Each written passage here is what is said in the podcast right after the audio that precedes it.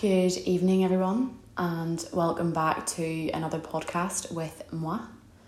Um, I'm currently in the bath right now, and I just thought, what, what better way than to record this podcast?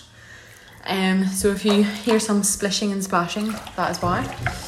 Um, but yeah, like so annoyed at myself because I actually had recorded this podcast and then I left it in my drafts for too long and for some reason this app deletes your drafts or I don't know what happened but it went missing. Um however, yeah, um I hope everyone is well and that everyone in Northern Ireland in particular is buzzing for the gyms to open and for beer gardens um and outdoor food to be able to serve um come this weekend. I know I am. Um, it's been a long time coming. Um, but yeah, this podcast is on mental health. Um, something that is so greatly and well known by now. However, a lot of people still don't understand it. There's a lot of people out there who are secretly suffering or they are feeling certain effects of mental health and they haven't come to the terms that they could have um, just something, you know, not right with them. I don't like using that term, not right with them, but you get my drift.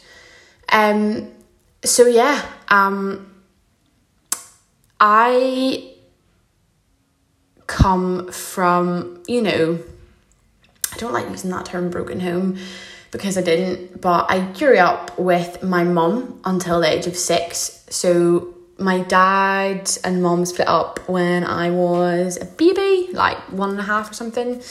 Um, their relationship came to an end. My dad is from Scotland and he lives over there. And yeah, like he just came over. Um, I'm just laughing at that big squeak there um, in the bath. Um, yeah, he came over like back and forth, um, you know, on the plane and boat and whatever and seen me as a kid. But um, to say that we have a strong relationship would be a lie because we don't. Um, we haven't had that time. Um, or yeah, just I don't know, just uh, we haven't had that um opportunity, or you know maybe the opportunities could have been there, but yeah, we just haven't had that um to learn to you know build in a father daughter relationship um and to grow in that and growing up as I got older, I definitely feel that this had an effect on me. As a kid growing up, some little things would make me sad, like, you know, um, seeing both parents or like my friends' dads picking them up at school and um, you know, throwing them about um over their shoulder or just having fun with them at the park. Um and you know, taking them on bike rides or, you know, just bumping into my friends at the weekend, just having like fun days out with their dad. And yeah, those little things did obviously trigger a little bit of sadness. Um, but you know, I am still so grateful for the life that um my mum did, or my mum um provided me with until she um got married, and even up until now, the life that um she has continued to to give me and, and support me in. Um, but I would definitely say that it had effects on my mental health in and around the ages of sort of like between the ages of like 13 to 17 um kind of stopped thinking about it and then it kind of like affected me as I got like older and like started kind of like talking to boys and stuff because I just felt that because I'd never had this like loving fatherly relationship that like I could find it in a guy and some people might not understand that, but I have had conversations with a lot of friends that have had similar upbringings and they totally get me in this. So um, it is normal to feel weird and your head can just go a bit cuckoo. Um, but yeah, the first time that I properly um, was diagnosed with depression was in 2000 and I'm going to say like 15, 16. Um, and also at this time, I was like a year or two into taking the contraceptive pill.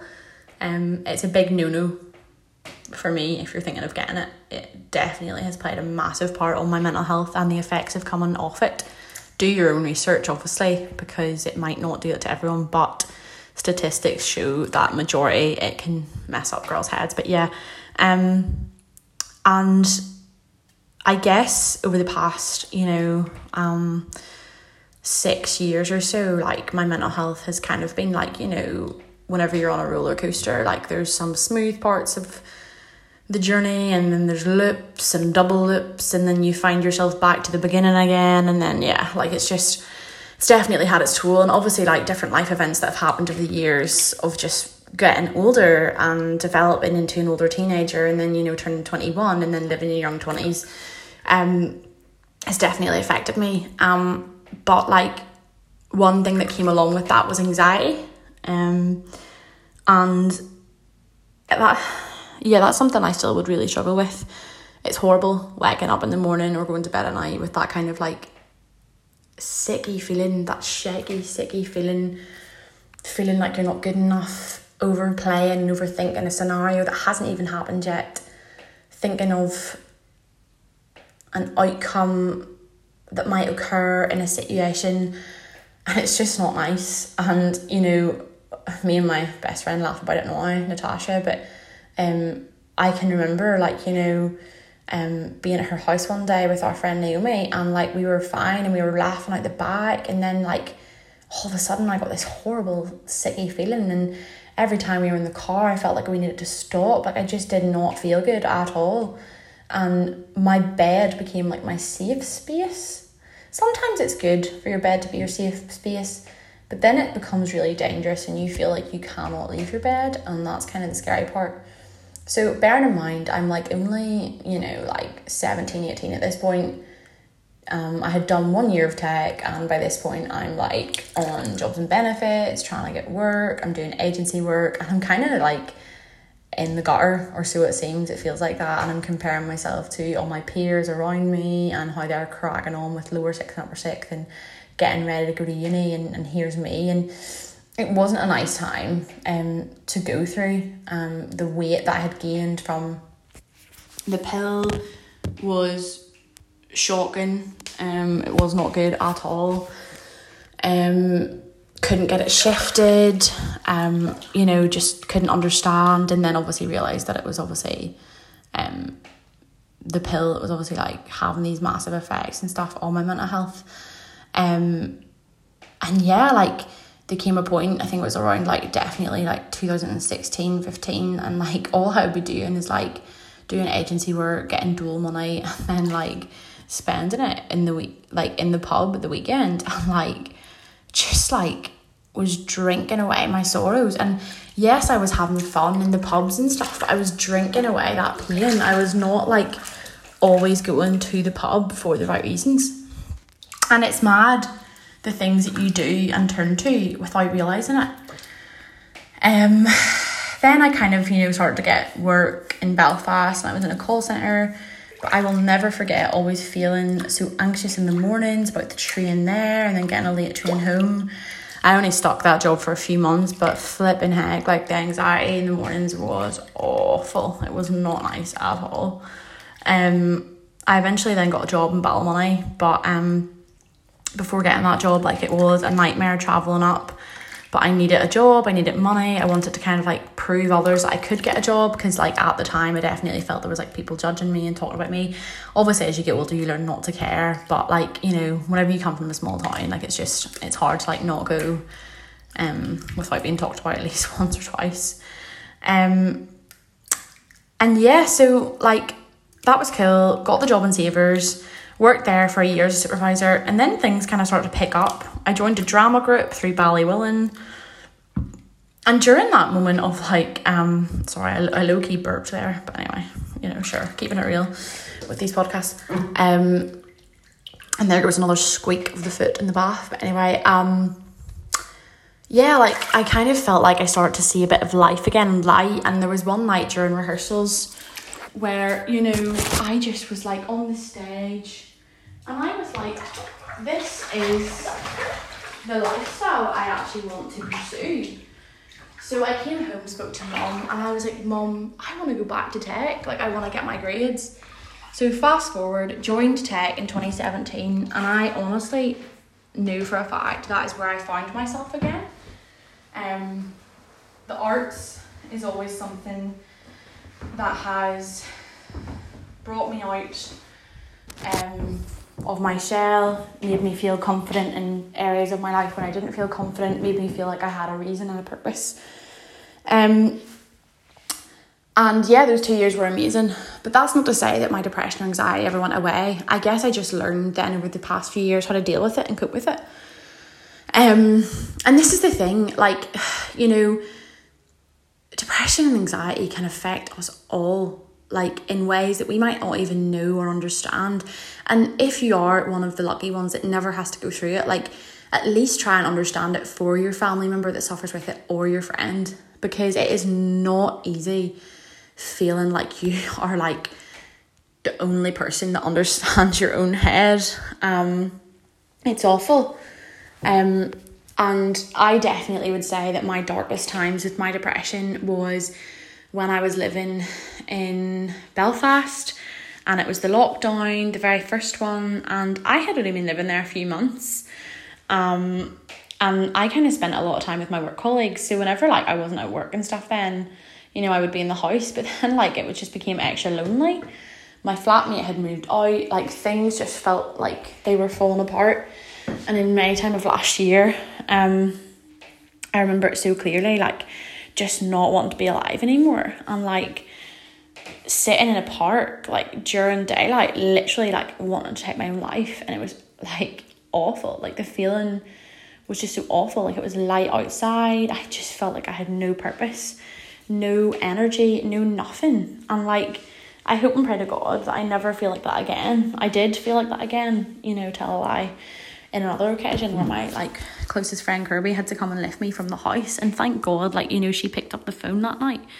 Um but it is a scary, scary, scary, scary world out there and you just have to try. Like that word try is so hard to hear if it's coming from someone else's mouth, but it is so worth looking into because I have just found like different ways to try. Like for me at the minute, I love going out and exercising. I'm obviously doing it for like weight loss reasons, but like I have found such a joy in running. I love getting in the ocean. That's something I've always really enjoyed anyway. But like this past year, I've made it my purpose to try and get in the sea at least once a week, twice if doable. Um, and yeah, like, um, I guess the important thing to remind people is to know that you're not on your own. Um, there is help out there, there is support, um, and you will get through it. Um, like I have been surrounded by some crazy demons and been in some, you know, terrible headspaces, but I've proved to myself I am stronger than I thought I was. You know, I've come out the other side. Um, and I'm really thankful to have the people in my life that I do for that support. Um, because without them, like I couldn't do it. Um, I've always tried to be as open and positive as I can with my social media posts because, like on Instagram, I want to be as real as possible or not to be seen as like fake you know, like I want Instagram to be like a diary almost, like a check in, you know, like this is me kind of thing. Um, I know we're all guilty of editing, but when it comes to filters, I really try like not do that shit anymore because like it's just so obvious. Um, but yeah, like even tonight, like lying in the bath, like I've been off work sick the past couple of days, and I am feeling a bit out of the gutter. Like I've done like seven hundred steps between yesterday and today if even. And like I'm normally on like fifteen thousand, like twenty thousand plus. So I feel a bit ugh, I feel a bit out of it. Um but I know that I'll like get back on my feet again and find myself again. But um yeah, if you happen to listen to this tonight, just know that you're not alone and please like if you're on my Instagram and this is where you find a link to listen to this in Spotify, like please pop up. Like I always want to try and be there for people. And I know that sometimes like making the first step can be the hardest, but like honestly, it's sometimes the best thing you could ever do. Um, so yeah, um, just yeah, take it hour by hour, day by day. Understand that it's okay to not be okay. We've heard that quote many a times, but it is so true. and learn to just love yourself and accept yourself because that is definitely the journey that I've been on this past year, 100%. Um, so, yeah, have a lovely evening, and if anyone ever needs me, I'm always here.